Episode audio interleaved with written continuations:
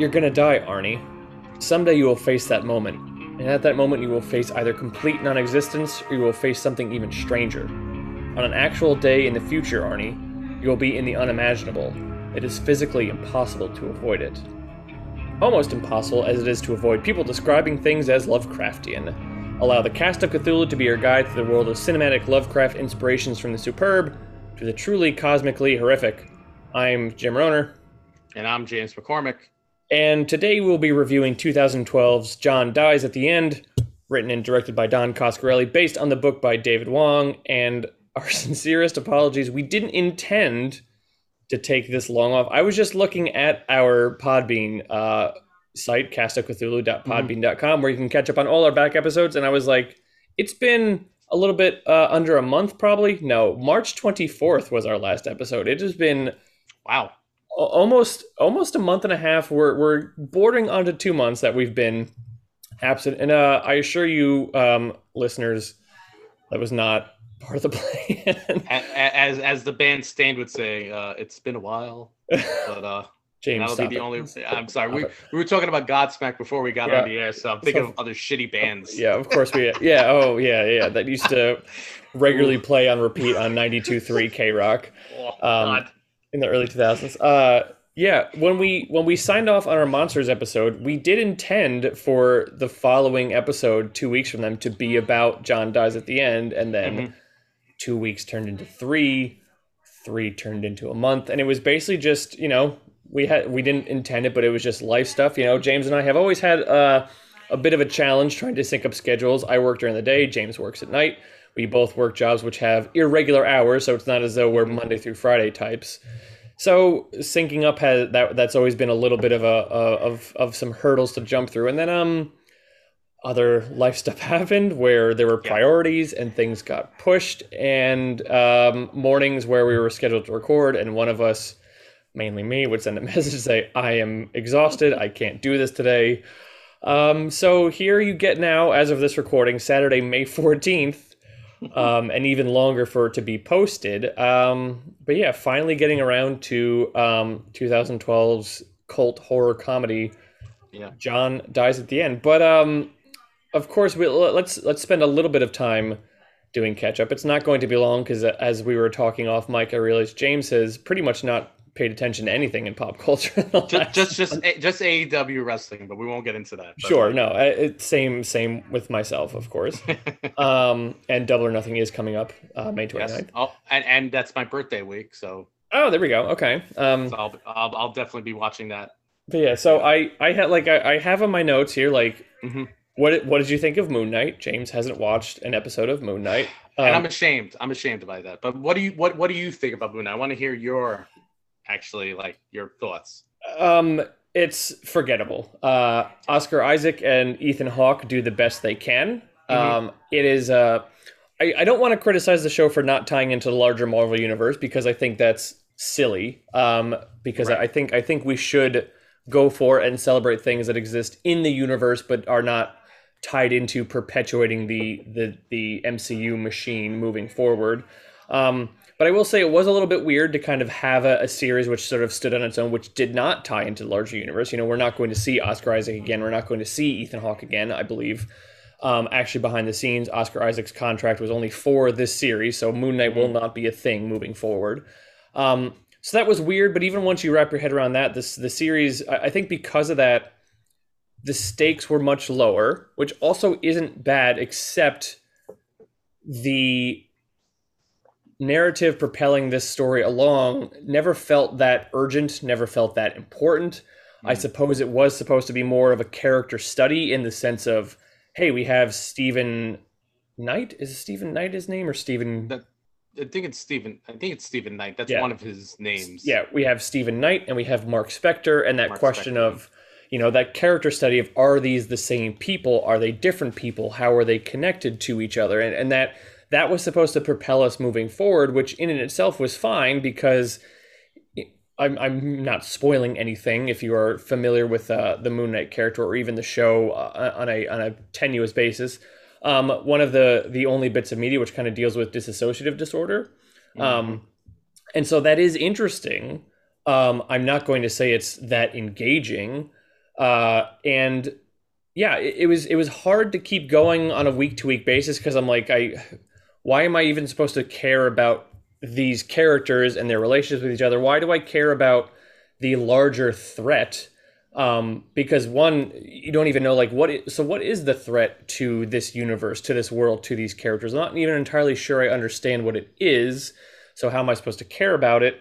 Um, and then also uh, just on the technical level of this this um this trend of a lot of um, cinematic looking TV, which is shot to be viewed in ideal viewing conditions, with most home viewing systems are not set up to do. Um, so a show called Moon Knight, which takes place largely at night. Night, yeah. Um, if you are watching um, during the day, which my wife and I often did, in an apartment um, which has been recently painted white and we don't have any curtains, um, mm. makes it legitimately very difficult to see what is going on. Um, I know that was a big critique for um, the final season of Game of Thrones, specifically the episode at um, um, Winterfell when there was the huge battle at the end and it was very dark and people couldn't make it out. And the DP basically blamed viewers and, like, well, this was meant to be viewed in these conditions. Like, cool. I'm just regular Joe with my TV. I don't understand these technical details when it comes to um, viewing formats or video compression or cinematography. I just want to see the show, and you're making it very difficult to actually literally see what is happening. Um, so that was very annoying, I have to say. Um, yeah, that that's kind of yeah. I mean, that's not good because like, you know, when we when we get like a like a good movie that's supposed to look nice, you know, like like cinematography and like just the way it's shot. It's, any TV should show that. Yeah. If you have a better TV, it'll show it better. But like, yeah. I no, I've had that with with my old TV. Certain shows that were like dark would just, and especially I have a big window to my side. Yeah. It, you wouldn't see shit. You'd be like, wait, what's going on? Like, I'd have to like darken it and like, and like, no, yep. why do I have to do all this? It should just play. And and the there is we did find stuff online that says like if you have a soap opera um, setting on your TV, that is the best one. But we don't have something huh. like that. So I mean, I'm sure hmm. we could, and even we did. We went to like manually adjust the brightness and that kind of stuff, but it still only went up to a certain level that there was like basically a ceiling as to what we could just. There was a limit as to what we could see in the nighttime scenes, and that was super annoying. And also, just like in the end, not really worth it. Um, yeah, because the show itself was just fine, and also I, I, never was big into Moon Knight as a kid, but he was a fascinating character to me when I was in comics. Oh yeah, and yeah. you're sort of like I, I liked him, yeah. Mm-hmm. And, and, and it's I I joked with my wife that it's funny for a show called Moon Knight how little Moon Knight as a character is actually in the show. Um, it's it's mostly Mark Spector and Stephen Knight, and that is fine if your approach is a character study of those characters, but also what do you know about Moon Knight as you know basically a character, his powers, his connection to the lore of the world. Um, after six episodes, not a lot. You don't know a whole lot. Right. And, and and I'll be honest, a lot of the comics are kind of like that. It wasn't until maybe like mid 2000s and like the 20 early 2010s that they started like dealing with more of like the bizarreness of this character. Like he to me like growing up I liked he to me he looked like the the polar opposite of Batman. Yeah. He was like all white, but yet he was still this dark, mysterious character. So it's like kind of a weird, you know, dichotomy. It's like, wait, he's kind of like Batman, but it, but why is he all in white? Mm-hmm. It's kind of a weird thing to do. Like that, you, you really can't hide. You're yeah. just there. Like I see you from a mile away.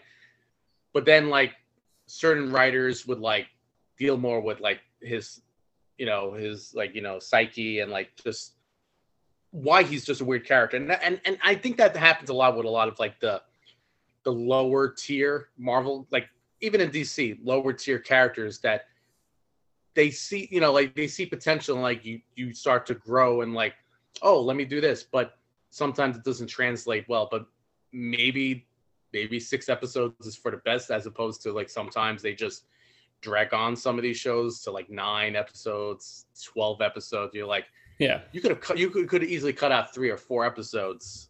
You know, maybe six episodes. Just like okay, one and done. Let's let's go on to the next weird character. You know.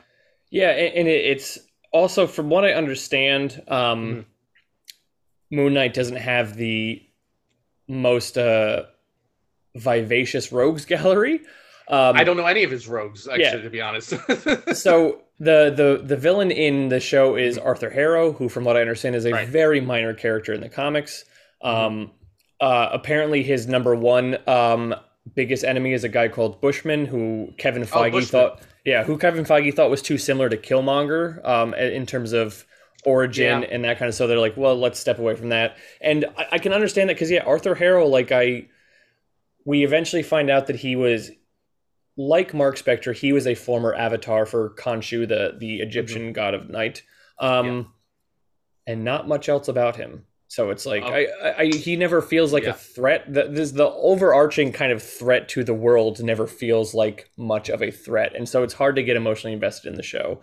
Um, so I'll that, still check it out at some point, but yeah, and, I'm not and, rushing. Yeah, and you know, um, we are fans of Benson and Moorhead, the directors on the show. They do two episodes, one of which there is some cool kind of um, horror esque sort of sequences. There, there's a sequence where Mark is in this hallway where the the lights are kind of blinking on and off, and and you see like a figure in the in the like far down the hall who's kind of approaching him, and how they play with what mm. you can see and what and how he's like there and suddenly not, and that's like that. There is some cool talent there, but it, it's like sort of yeah, the show is is um it's forgettable. Like if you don't watch it, you're not going to miss anything. And and I think the fact that I work in a place where I'm surrounded by people who are into pop culture, who are into nerdy things, who are into Marvel. The fact that the weekend after the show, the this the season finale aired, no one was talking about it was mm-hmm. um, kind of indicative of the show in general. But um, the other note I had is uh, are you going to see Doctor Strange? And seeing as James has not been to the movies in months, I'm going to guess that's probably you're not going to go out and I, I, make an I don't know. I mean, I mean, I might make an appearance if it's still playing at the end of the month for my hmm. birthday week, when I'm, when I'll actually be on my first vacation in probably what is it, seven months now.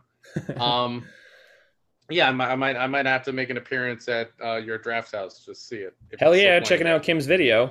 Yeah, that oh. too. I got I got to see Kim's video, but also I you know I'm kind of getting back into the you know the the mindset of like because even though I work retail, I work overnight, so yeah. I don't deal with customers as much, mm-hmm. and you know I deal with enough people on the bus, even going to and from work, and I want to kill everybody. So sure, because they're all you know just coughing everywhere still. I'm like, okay, then didn't we just go through something? Maybe, maybe, maybe, it's just me. I feel like there was a thing that was a like, challenge like a, to a lot like of a us. pandemic or something. Like no, it couldn't be that. Cover your mouth, maybe. But um, yeah. But no, I mean, Doctor Strange, I do want to see because Doctor Strange is like one of my favorite characters, and I really liked the first movie. Mm-hmm. And and um, this is Sam Raimi back in in the superhero world. Yep. That alone has my interest. Plus, plus we have a Lovecraftian you know, eldritch, yeah. you know, god of sorts. Um, that you know, so that alone, like that, oh, come on, like that alone, and plus the whole multiverse thing. And I've heard little things, little like maybes of who might be appearing in it. Trying yeah. not to somehow trying to trying not to see the spoilers, but you know, might have seen one or at least heard one thing that I went, oh, okay, that's pretty cool.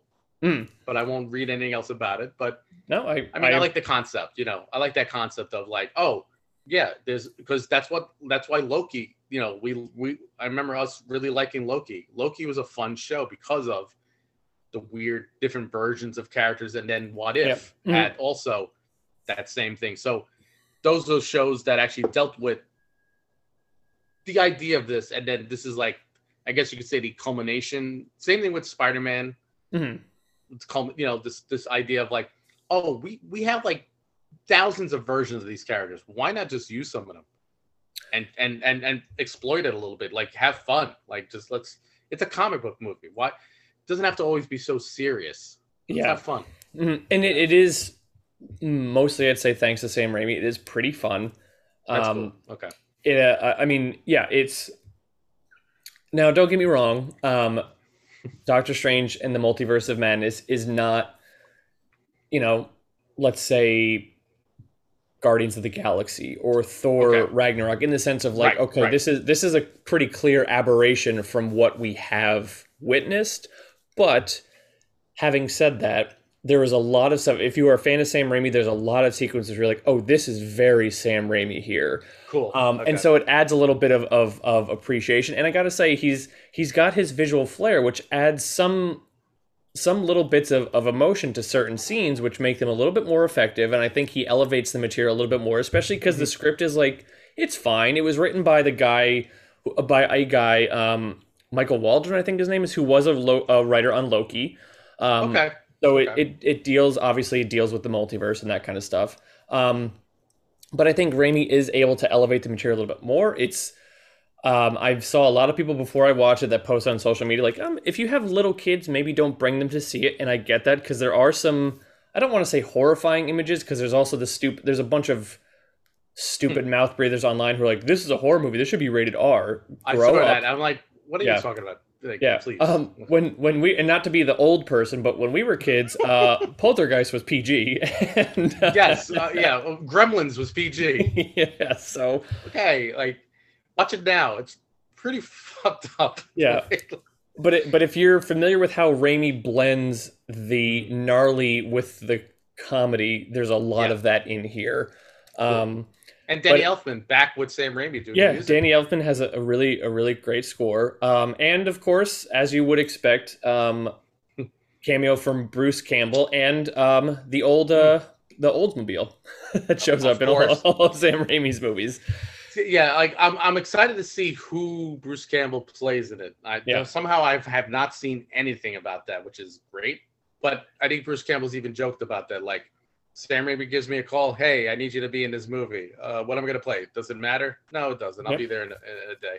Um, and it's it's a lot of fun. There's a lot of nods to Evil Dead, um, and I'd say stick around because there is a mid credit sequence which does um, tie into whatever is happening next with Doctor Strange, and then without giving out too much away, there is a post credit sequence yeah. which is kind of trolly, and I appreciate it. okay. That's, Um, that, that's all i need to know. So uh but yeah um great to see bruce campbell on the big screen again.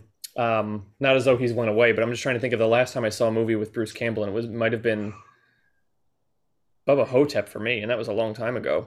If you were not um like really paying attention to low budget or indie things then the last time you may have seen bruce campbell on screen um, you may have heard his voice in Cars 2 as Rod Torque Redline, or um, Winkie Gatekeeper in Oz the Great and Powerful from 2013. i i know our friends at the disenfranchised podcast just covered that Oh, did they? Okay.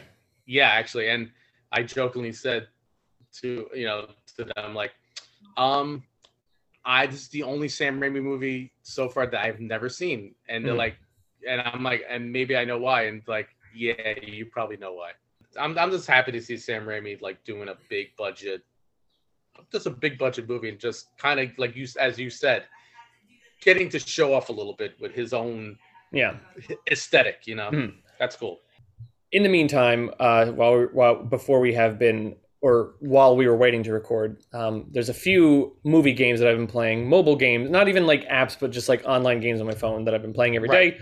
And as a movie fan, James, I don't know if you are aware of them or uh, I am. I just haven't like they're like Wordle, but they're yeah. So here, here's here's a here's a few and i'm, I'm going to um, these are the ones that i've been playing and i want you to, to let uh, i'll fill you in on as to what the rules are and which ones you think would be the most um, enjoyable to you so there is um, Okay. the first one i do every morning is framed in Okay. which it gives you one frame from a movie and you have six Oh. guesses as to what it could be so if you don't guess on the first frame it could, and they they progressively get easier until you know like you know 300 for instance the the first frame might be something generic like a field of wheat and you're like okay well this could be anyone but then the final one would be like king leonidas kicking that guy down the pit so it's like oh okay, Okay. you know now Um, I know what it is. Yeah, like yeah. okay, so that's framed that's a good one um that's a good one. Yeah, that there's good. uh, and, and based off of the Wordle naming, there are a, a number um, called. There's there's Moviedle? one called um, Moviedle, um, in which it gives you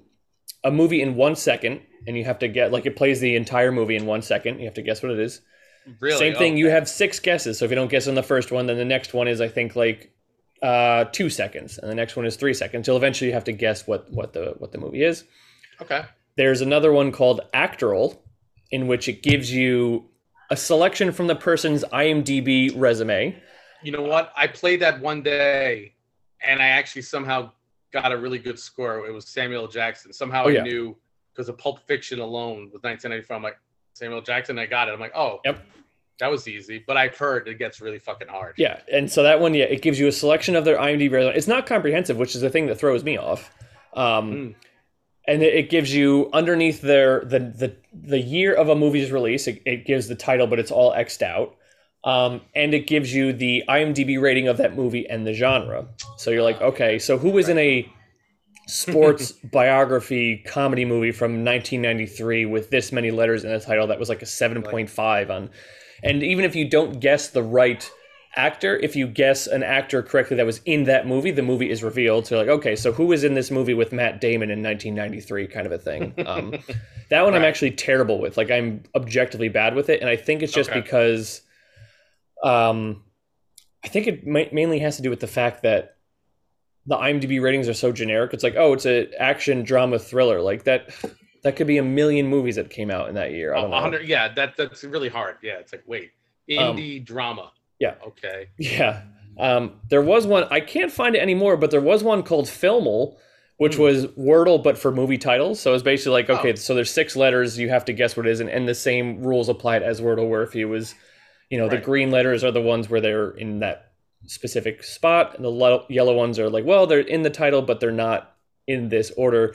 That one's difficult because it's like any movie. So it's like there was a Iranian film called like Ajame or something where like I eventually got it, but I'm like, Oh, I've never Ajame, heard of this okay. movie before. Right. Exactly. Yeah. Um, but that one has seemed to disappear, so I don't know if they just stopped making it or whatever. But uh, my favorite one is is the box office game, in which it gives you Okay. an opening weekend, let's say Ooh, May twentieth, nineteen ninety three. Here are the five movies that came out, or here are the the top five grossing movies of that weekend, and it'll, it'll have some information in the sense of it made this much money this week, the previous week it was in this position, and then you have two hundred points for each movie, but then depending on what hints you want to reveal, it would take points away from it. Okay. So sounds good. That you know, reveal- like a lot of fun. yeah, revealing the genre will only cost you five points, but revealing the director will cost you forty or that kind of a Right. thing. Because if, you know, And- you- if you're a fan of like Sam Raimi, you oh okay, well I know all his films, so Yeah, um, it's got to be this one then. it's it's really fun because I've I've not necessarily a system, but I've realized like okay, so if, if it's like a, a movie from like the eighties or nineties, it's more revealing if you find out who like the lead actor is versus the director necessarily. Um, because you know who are random comedy directors from the eighties, like oh Rob Schmargely, like I have no idea who that Yeah. guy is, but I, I but I know that Steve Martin was in this movie with this other actor, and you know that kind of a thing. Right. Like oh I know it's probably the man with two brains, but oh is that, Yeah. like and you're like oh, is that Carl Reiner? Is it? I don't even remember. Mhm. Um, but I've also realized that my kryptonite is animated films because if they're not from Pixar, I you know oh, see, I gotta play that one because I'm I'm pretty good with the animated films from back then, especially the weird ones like uh the Disney ones that nobody like remembers, like uh the Black Cauldron well it's bombed. it's not even stuff like that, but it's sort of like um you know oh an animated film where the the top billed actor is Joaquin Phoenix, and then I just eventually it's like Brother Bear. I forgot that that movie even fucking Oh. existed. God, yeah, right. That is Joaquin Phoenix. Oh my God. Yeah, so Brother Bear, and they made a sequel. But Disney makes sequels to all their shit, so yeah um but that's uh th- those are those are what I, i'm playing those pretty much every day. It's one of the first things i do in the morning is is check in and play those games. I've got a streak going on pretty much all of them. But anyway th- those those are what have been keeping me busy. If you're curious from any of those i will include the links in the show notes so that you can play them as well. But we should probably get to john dies at the end. We are on a time limit. Yes, um, yes. and we haven't even begun to talk about the film that we are ostensibly talking about. But John Dies at the End, 2012 film, as I said, written and directed by Don Coscarelli, um, based on a novel written by um, cracked writer David Wong. Um, it Or, is- or real name Jason Pargin. yeah, because he has retired uh, the Yes. David Wong um, surname. Um, which he says is is not meant to be appropriation of any kind, but he when he was no. young he wrote a story in which the main villain's name was David Wong, and he just adopted that as his pen name when he started writing. Um, but it has a long history. It began as a web serial in 2001, which he eventually turned into a manuscript in 2004, and then was assembled into a paperback in 2007. Uh, Coscarelli said that I was greatly impressed by David Wong's crazed originality and impressive imagination. He's like a mashup of Douglas Adams and Stephen King, both smart and goofy, scary and funny. Um, this movie was partially brought into existence because Paul Giamatti was also a fan. He was an executive yeah. producer and, of course, plays the character of Arnie, the reporter. Um, and he said, What's going to be tragic is what's going to have to go because stuff is going to have to go and it will kill me whatever goes because you want it all to be in there and you still got to have this stuffed bag of stuff. Um, as of right now, um, John Dies is the last feature that Coscarelli has directed.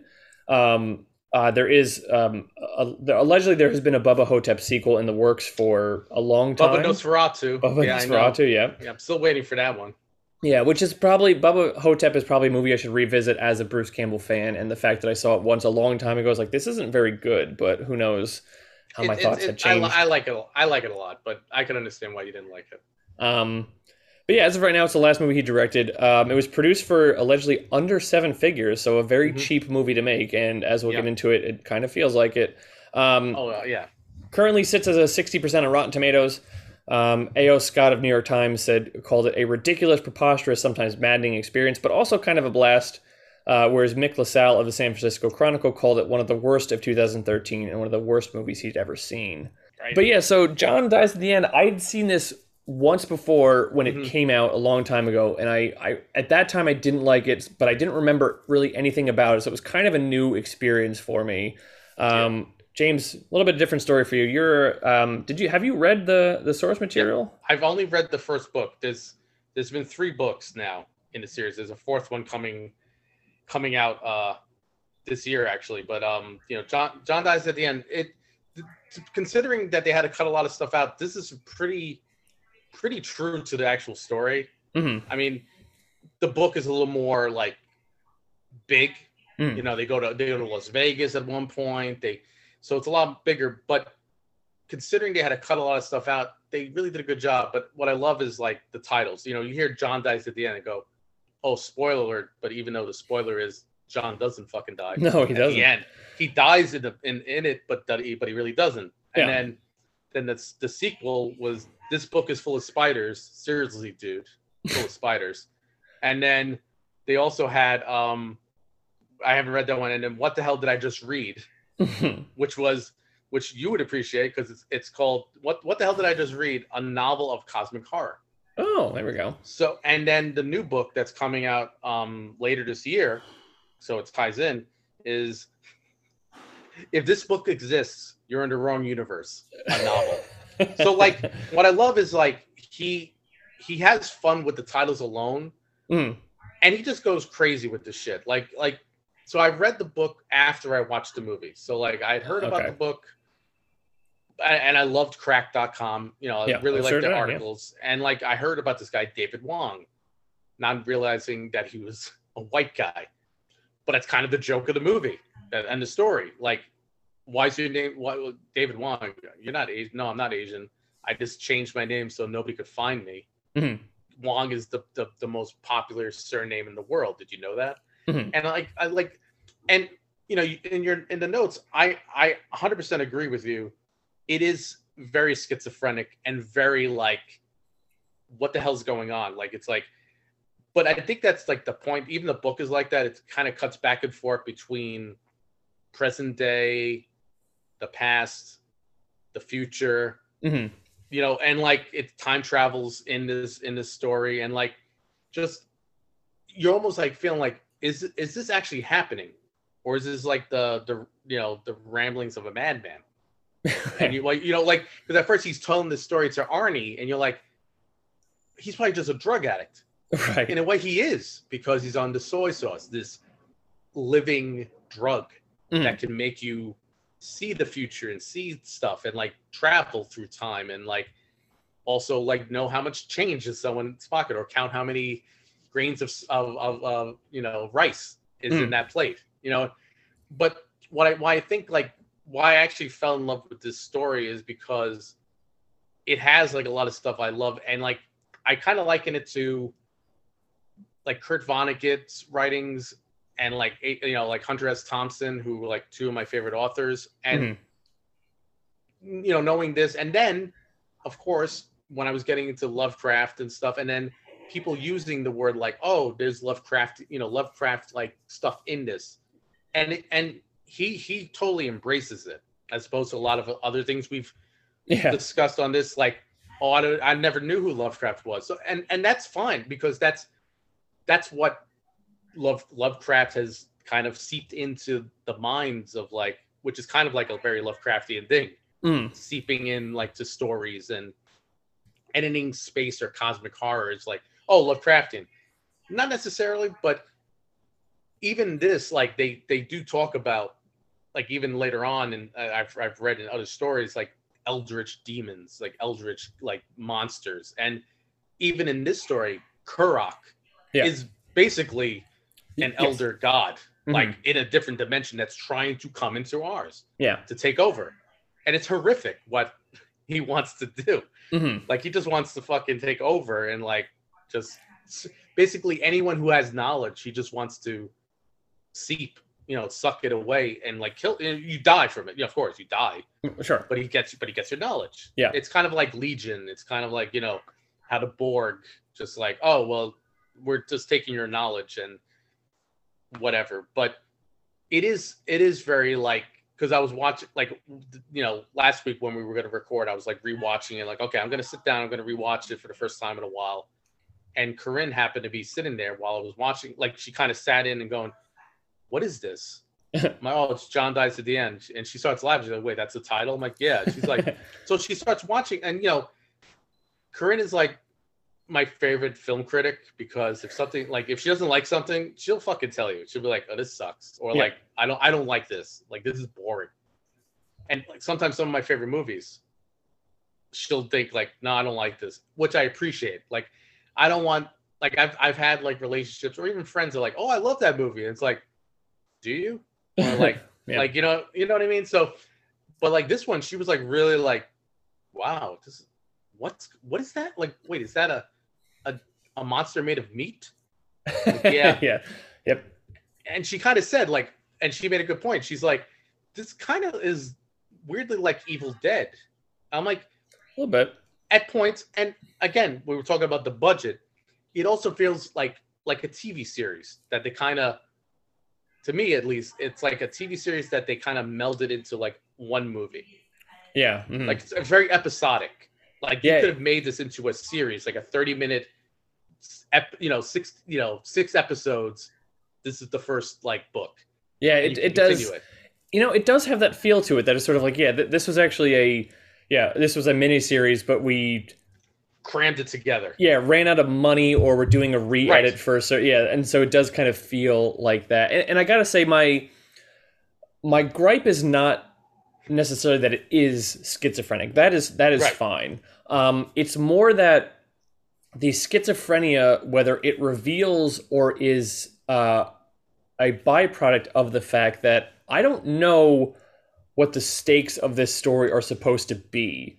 Um, be, and, it, be, and because it starts with sort of like, I, I like the idea of like, okay, we this soy sauce thing kind of opens your mind or your mm-hmm. eyes to uh, whatever. But it's also like, but what are the rules of that? Because it seems like the soy sauce there, is no definition as to what it is, what it comes from, what it allows. Like it's sort of, it's not just like it, it allows you to see an extra dimension, but also makes you immortal, but also gives you superpowers, but also lets you see things. But it's like, okay, but, how? It, but but but it could also kill you. Yeah. So it, like, it's yeah, and and that's kind of what. No, I and I agree with you. I think I think it's one of those things where David Wong, you know, Jason Pargin, like wrote basically this thing that I can make it up as I go along, kind of like a child. You know, when when when you're kids and you you're playing like cops and robbers or something, and you're like, or you're playing superheroes, and like, well, I have this here, like, so you just you become like the most powerful superhero ever. Yeah. Well, I well I I could deflect that because I'm powerful. You know, I got a big. Yeah, it's like sure. you know, and, and but I think the point of it is that the only person besides John, who but he's like always on drugs. Yeah, like that's the that's the character. But David, for some reason, as they say, the the soy sauce chooses you. Yeah. And it chose him, but it likes to play with you. But like for some reason, David, David, like he somehow can like handle it, even though he gets high and crazed with it. But everyone else just blows up or like you know their eyes explode or something something happens like they die horribly Mhm. And i kind of think like that's does it make sense? No it doesn't. It doesn't make any sense. But again imagine if there was like a drug that was alive that could become like flies that like fly into your fucking face. And like it, it- yeah it's it's very weird. It's it it makes no sense. I agree with that. Yeah, the the the rules of this universe are super nebulous, and yes yes. because of that, I, I had trouble kind of thinking like, okay, because it, it eventually is revealed, I guess, that the, the threat is supposed to be Korrok, and Korrok sort of like, yes his people on that world yeah. Yeah, but that's, but even looking back at the movie, like once you've seen it, and then you look back, like, okay, I, I guess that makes sense, but that wasn't, that doesn't feel like what we were building up to the whole time, and yes, yes. It's almost like a well, we need a threat. So here's the threat. Because Yeah. like because at first it's like, is it these weird little white things like white bugs? Or is it the drug itself? Oh no, it's actually this otherworldly god that like has taken over and it will take over here if it gets through. But it's like it's almost like and again, that's why I feel like it's like almost like a TV series where if it was more spaced out, it would make more sense. Like this threat was always there, yeah, but then it builds and builds. This is like it's a hundred minutes, so it's like, oh crap! And we also have like we're getting snapshots of these two guys' lives as these paranormal investigators, and it's like, okay, well we have to rush. We, we have to make big stakes. Do you always have to? Not really, but in a book form, it make it it's easier to flesh this out because it's like 400 pages. Well, and and that's that's the thing is I know now I haven't read a ton of horror fiction, um, and that's that's a, a on me. That's something that I should certainly fix. Um, I know that the book is, is is a horror parody, basically, Yeah, but I I would think there are different rules for a horror novel, especially in how in especially how the the perspective of the narrator is manifested versus um, the horror rules of a movie and how yeah. in our perspective there. So we do have a trope of an unreliable narrator, which you can sort of which you can do which when you do that in a book, it's basically impossible to step outside the world of the narrator's perspective because we are only Right. being told things through his eyes. And so since we only have his narrow tunnel vision, we can think, okay, is he reliable or is this just the story he's telling us? Right. That doesn't work as well in the film adaptation because we see The stuff happening. yeah, through the use of camera, through the use of other things, it's just like, no, this stuff is really happening. So the unreliable narrator doesn't work as well in this translation because we No, know for a you. fact, yeah, we know for a fact David is telling us the truth. Like from the very beginning, even though the big even though the beginning is staged to to make it seem as though not make it seem as though, even though the beginning is framed as I'm telling you, Arnie, this newcomer just like us, here is my story. I know it sounds crazy, except we also know it all to be true. Because we saw the story in the beginning with him killing that Yeah. neo-Nazi guy, and that came back as a zombie, Mhm. and with a weird. And again, that's why it feels so. uh, But see, again, I think that the another reason the book kind of feels like that a little bit, but not to the extent of the movie. But it might be because it started off as a serial. Like, right. It was sure. It as a story. It was episodic. Yeah. and then he re-edited and put it together as a book. So it almost feels like when Coscarelli did the adaptation, he had a, you know, no fault to him. He had to try to like get the best bits Yeah. and yeah. like, oh crap, okay, well I got to somehow put Korrok in this because that's like a cool looking visual of this like one-eyed like tentacle beast. Mhm. Cool. But then I also want to show like the dynamic between these two characters, and then then it's this drug. So when you start going, it, it is literally just a hodgepodge of, and that's kind of like from what I've read about all his um other stories, they do sound very similar. Like, oh, you know, cra- anything crazy you could think of, he'll throw in the next book, and then Yeah. again, Mhm. even crazier, and then again, even crazier. And it's like, you know, you have like the the the white guy that's like, you know, hood guy, like you know, what's it? Oh, shit, shitful or shit ton or yeah, right? uh, shit ton yeah. or something. and like, yo, bro, what's up? it's like, wow, that actually felt like very 2012 right there. You know. mm-hmm. Um, but yeah, and it is, and, and since you mentioned the serial, like I, I'm reminded of, and I don't want to say this is a one to one correlation.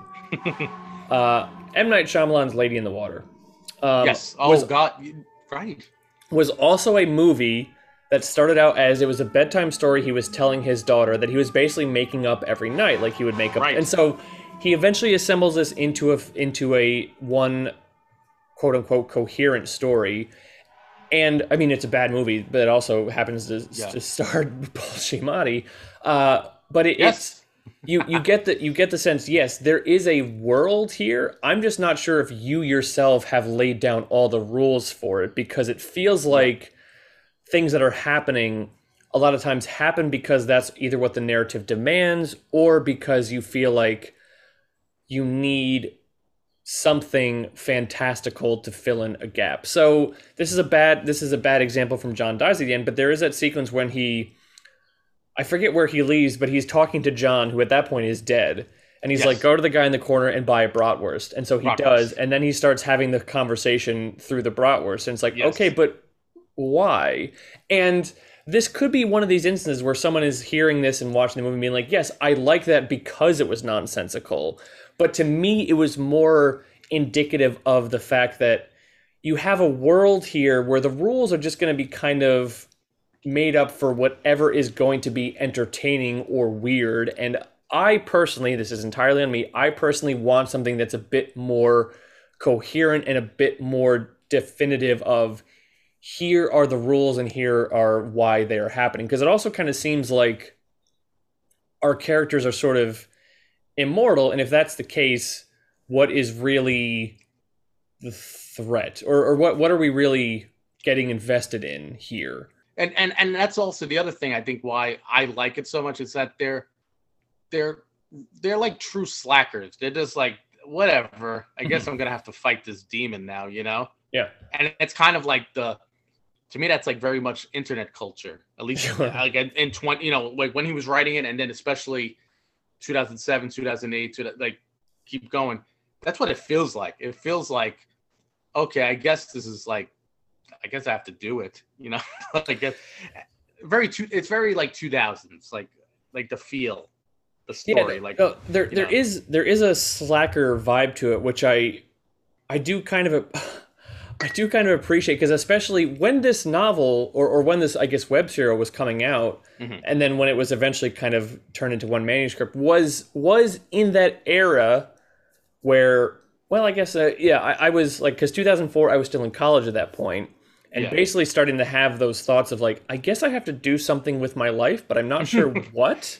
And that's what these guys are doing. Like, what are they doing with their life? They don't, for all we know, they don't have jobs.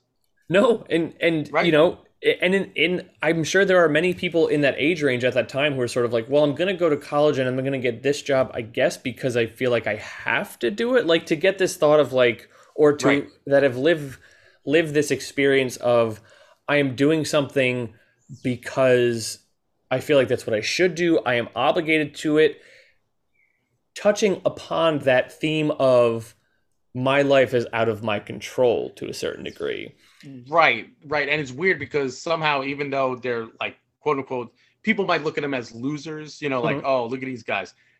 But somehow, even though they don't have job, whatever they, but somehow they're succeeding in their weird, fucked up lives. But like, but, and and succeeding is a hard. That's a weird word to say with them because are they? But like, they're going on these adventures and they're actually triumphing every time somehow. Like some somehow, which is important because right when I first when I first discovered cracked.com was yes in my first professional job that yeah for a lot of times we were kind of making up as we go along somehow i became a blogger somehow i became a podcaster yes. all without right.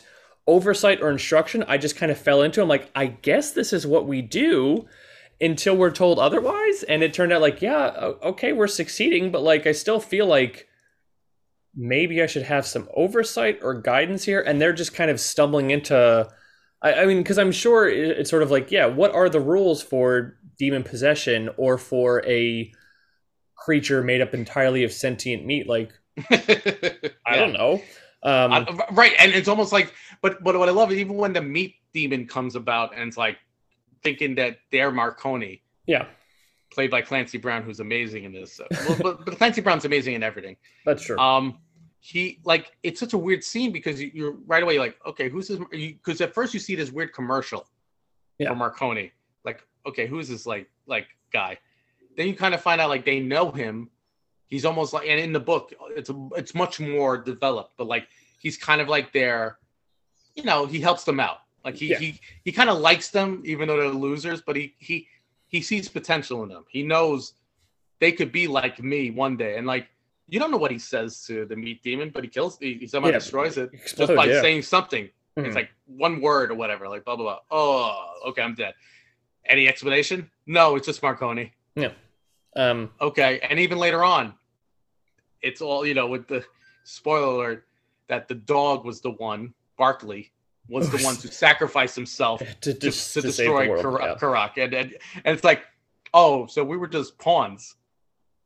Yep. Because we're losers. Like, Mm. oh, and even even Marconi's like, yeah, like you weren't really the plan. Like you were just there to kind of make them think they had us like on the ropes, but like no, Barkley was actually the hero. I mean, Barkley's driving a freaking car in this, that was pretty great. Um, which actually Corinne, I've never heard Corinne laugh so hard. When she's like, "Wait, the dog is driving." I'm like, "Yeah, it's like Marmaduke." You know, Marmaduke driving that car, crashing into things. yeah, it is. I, I I think I I realized around the time that John shows up to the trailer park, yes, I, I was just thinking, why are we here?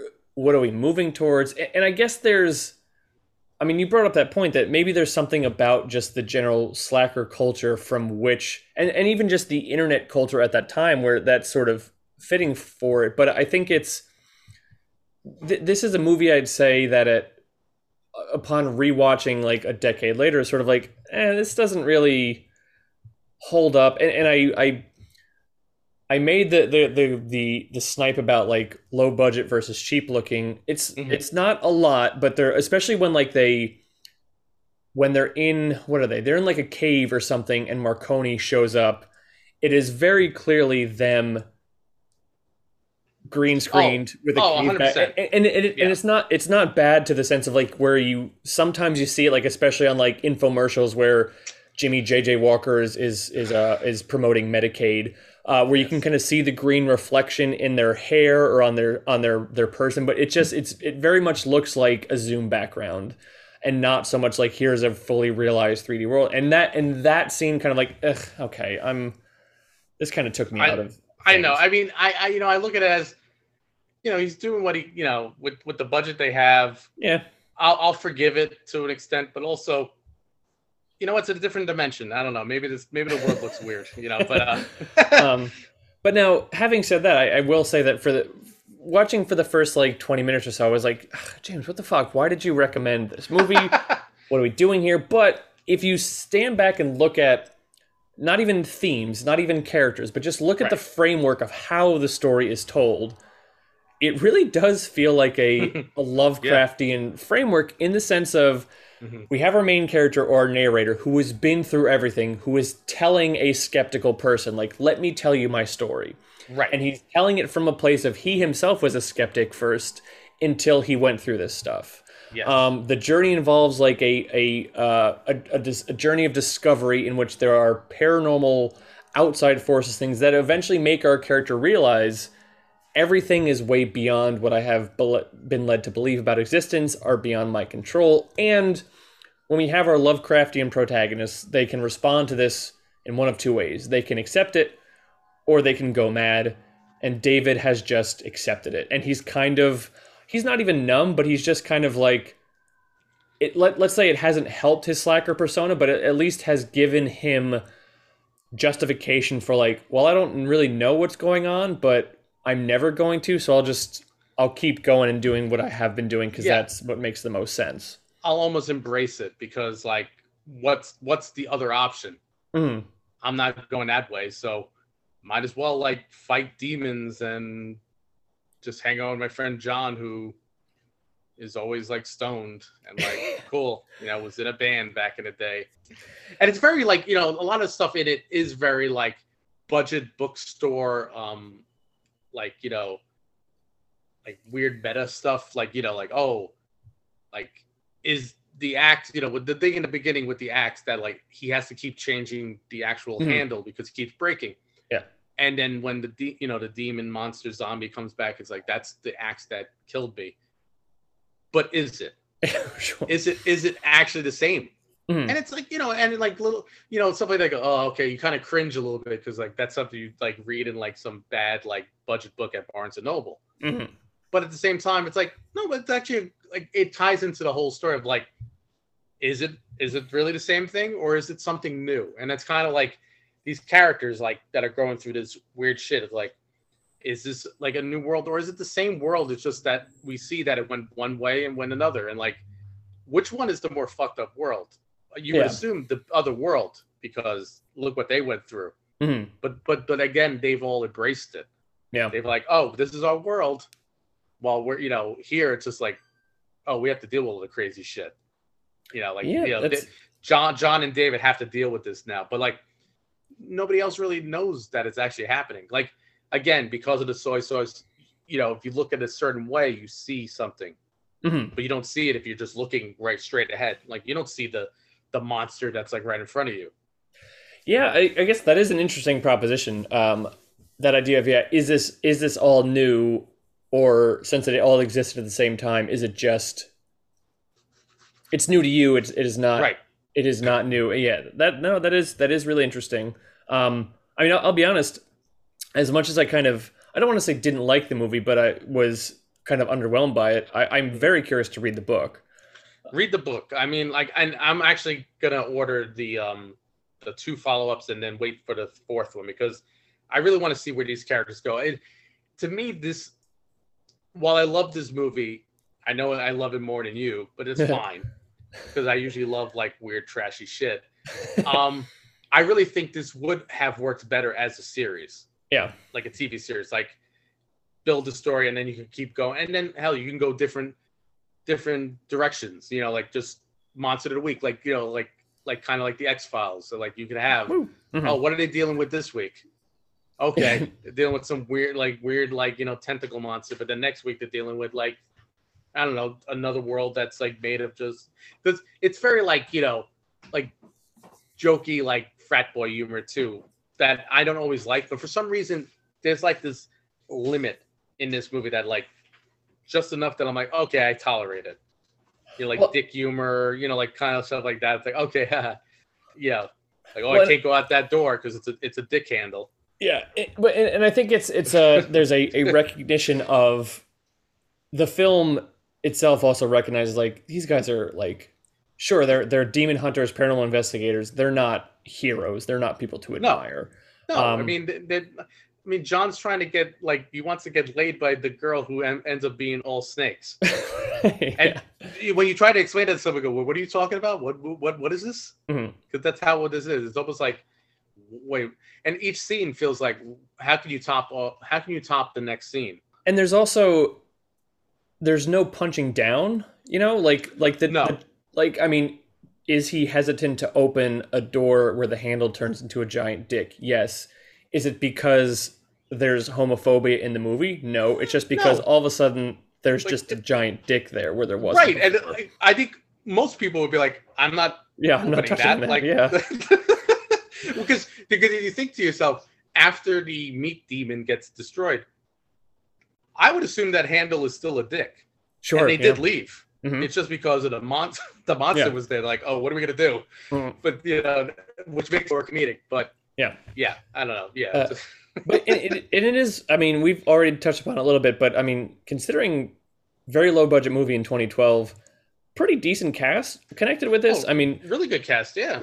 Uh, Chase Williamson as David, I think he does a really good job. Um, and he's not anyone that's necessarily big, though. I realized when looking him up, like he is the voice of uh, the main character in Shudder. Did a, a podcast called Video mm-hmm. Palace, yes. um, that uh, is is certainly worth checking out. But he was the main character in that. Obviously, Paul Giamatti as Arnie, uh, Doug Jones, character actor Doug Jones as Roger North. Um, we mentioned Clancy Brown, who is Yep. good in pretty much everything he's in. Uh, one of those Yeah. guys that has like 1,000 credits on IMDb because he, Seriously, yeah, um, he know, works like Ron Perlman. Him and Ron Perlman, like, Yep. just like to work. Mhm. Um, and um, Angus Scrimm, uh, the Yeah. tall man himself, even makes an appearance. as a priest, which is kind of funny that, and, and, and again, the other actor I'll say that what I really loved in this movie was Glenn Turman. Glenn, Glenn Turman. Oh yeah, yeah. Mhm. Uh, as which when Corinne was watching me, she's like, "Why does he look so familiar?" I'm like, "Science teacher from Gremlins." She's like, "Oh my god, that's him." and he was also in Super Eight. He was yeah, really good in that. You know, And- like and I believe uh, he was in the front of my mind because um, my wife enjoys watching um, uh, the FBI shows, Dick Wolf's FBI shows on Tuesday Yes. on, on ABC, and he was a character in FBI Oh. Most Wanted. He was a um, a like a, a former detective who was investigating um, the mafia, like you know, back in the '80s, and so there's a oh, cool. there's a series of hits which emulate the greatest hits of one of these uh, old mafioso guys. Who he comes back and is like i'm sure it's this guy. And so i'm like oh that guy. He's he's, yeah, he's here again. But another guy he's got so many credits on imdb because he's a character actor who appears Yeah. everywhere and in everything. So and and you know character actors make to me they can make or break a movie. Like like sometimes when you're watching a movie and it's like if you have like you know you have two 10 pole people you're like okay you know brad pitt whoever else you're like okay cool. But the character actors like if there's if there's really no if there's just like whatever schlubs they get you know oh this is not that good you know? But then if you see like especially like the 70s and 80s films you start watching you go oh that guy. Oh that woman. Okay okay. I know, I know they're going to be good in this. Mhm. and that's No. really what this is. Like everyone is because everyone you can tell is having fun. And, and Yeah. that's a thing too. Like budget wasn't that high so you know people weren't getting paid that much. Yeah so Yeah. they had to like the, the source material hmm which is Um, which is very telling. And also don coscarelli he's very good to his uh his crew. Like he's very from what i've always found out and read just embraces everybody. Like from top actor to the lighting guy it doesn't matter. Hmm he's he's that kind of a guy because he did it all too. Oh sure. Yeah. Um Yeah. It, it tends to be that way with uh, low budget horror people. Um, a lot of them yeah which actually then makes me go hmm i don't know why i'm thinking like can we maybe one day think of a phantasm series for uh for this podcast maybe you know, down the line I've only ever seen the first one, okay so i i i mean they're all fun in their own i i haven't seen the fifth one ravager which he didn't do but yeah. Oh sure. it's the last okay. film that angus scrimm did so like i'll have to Oh, okay. Um, you know came back one more time as the Tall man but anyway, yeah, that's been a John dies at the end. Yeah, a, a uh, similar to, to sort of how uh, to Starfish. I think you've helped me appreciate it a little bit more. Um, I I don't see the need to ever revisit it. I probably would never recommend it to people, but I am curious to to read the source material. So maybe that's maybe that's something at least. But um, yeah you know uh, so we plan, listeners, for our next episode to be two weeks from now instead yes yes we, we're planning this another another month and a half. And um, you know, we were talking off mic. Maybe uh, we mentioned Benson and Moorhead at the top of the show, talking Yes. about Moon Knight a little bit. Mhm. Um, we did Resolution and we did Endless, but it's spring right now, the season. Yes, it is. Yes, it is. Even though it's like kind of rainy-ish today, but Yeah, but you know, that's part of spring. That's part of spring. you know, it's, it's true. So um, maybe before it becomes summer and miserable in New York City, uh, we'll cover uh, Benson and Moorhead's um, feature debut, Spring, which, uh, in my opinion, is the best movie they've done. See, that Um, already gets me excited about that conversation. But we'll see. And uh, you know, um, friend of the show, returning guest, and James's partner, Corinne, uh, will likely be joining us for that one. So yes, we do plan two weeks from now to return to regularly scheduled programming. Um, we have not. We did not die at the end. Uh, we no, just. luckily, Yeah. luckily we did not. we just we just went we just uh, went on an unintended hiatus but uh in theory things will be um back to plan although one of the things that was keeping me so delayed was we were getting our apartment ready because we were trying Yes. to sell it so if we sell and have to move um That might, yeah, right. maybe it will be in a month and a half, but you know, no, no need to to plan for that until there's something to plan for. So, um, exactly. Yeah, um, as always, be sure to um, catch up on all our back ep- back episodes at CastOfCthulhu.podbean.com or wherever you find your podcasts. Um, we are on Twitter. I am Nolan Fixes Teeth. James is Wonka Kills Kids. yes, yes, the, the, new name, the new name. and then we are uh, together, Cast Cthulhu on Twitter and Cthulhu Cast on Facebook. Um, but yeah, that is it for John Dicey. And thank you for listening. Thank you for your patience during this um, these trying times. Um, we promise just to get back to the regular horrors of um, whatever uh, loose adaptations are thrown in front of us while moving forward. So, yeah, be sure to tune in next time where we'll be covering Spring by Benson Moorhead.